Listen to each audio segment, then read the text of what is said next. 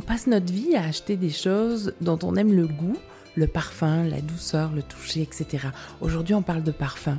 Le problème, c'est que souvent, les choses qu'on achète, on les utilise, parfois même chaque jour, comme le parfum, hein, et on oublie le plaisir qu'il nous procure à l'origine. Alors je vous donne un exemple. Moi j'adore le citron, mais lorsque je l'utilise, je prends rarement le temps de le respirer, de l'apprécier. Alors aujourd'hui, je vais mettre un citron dans mon sac. Vous allez peut-être me trouver un petit peu folle.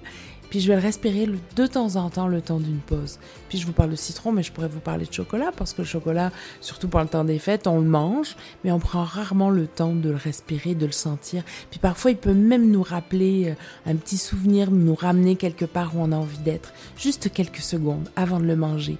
Vous doublerez votre plaisir. Allez, on se retrouve demain. Bonne journée.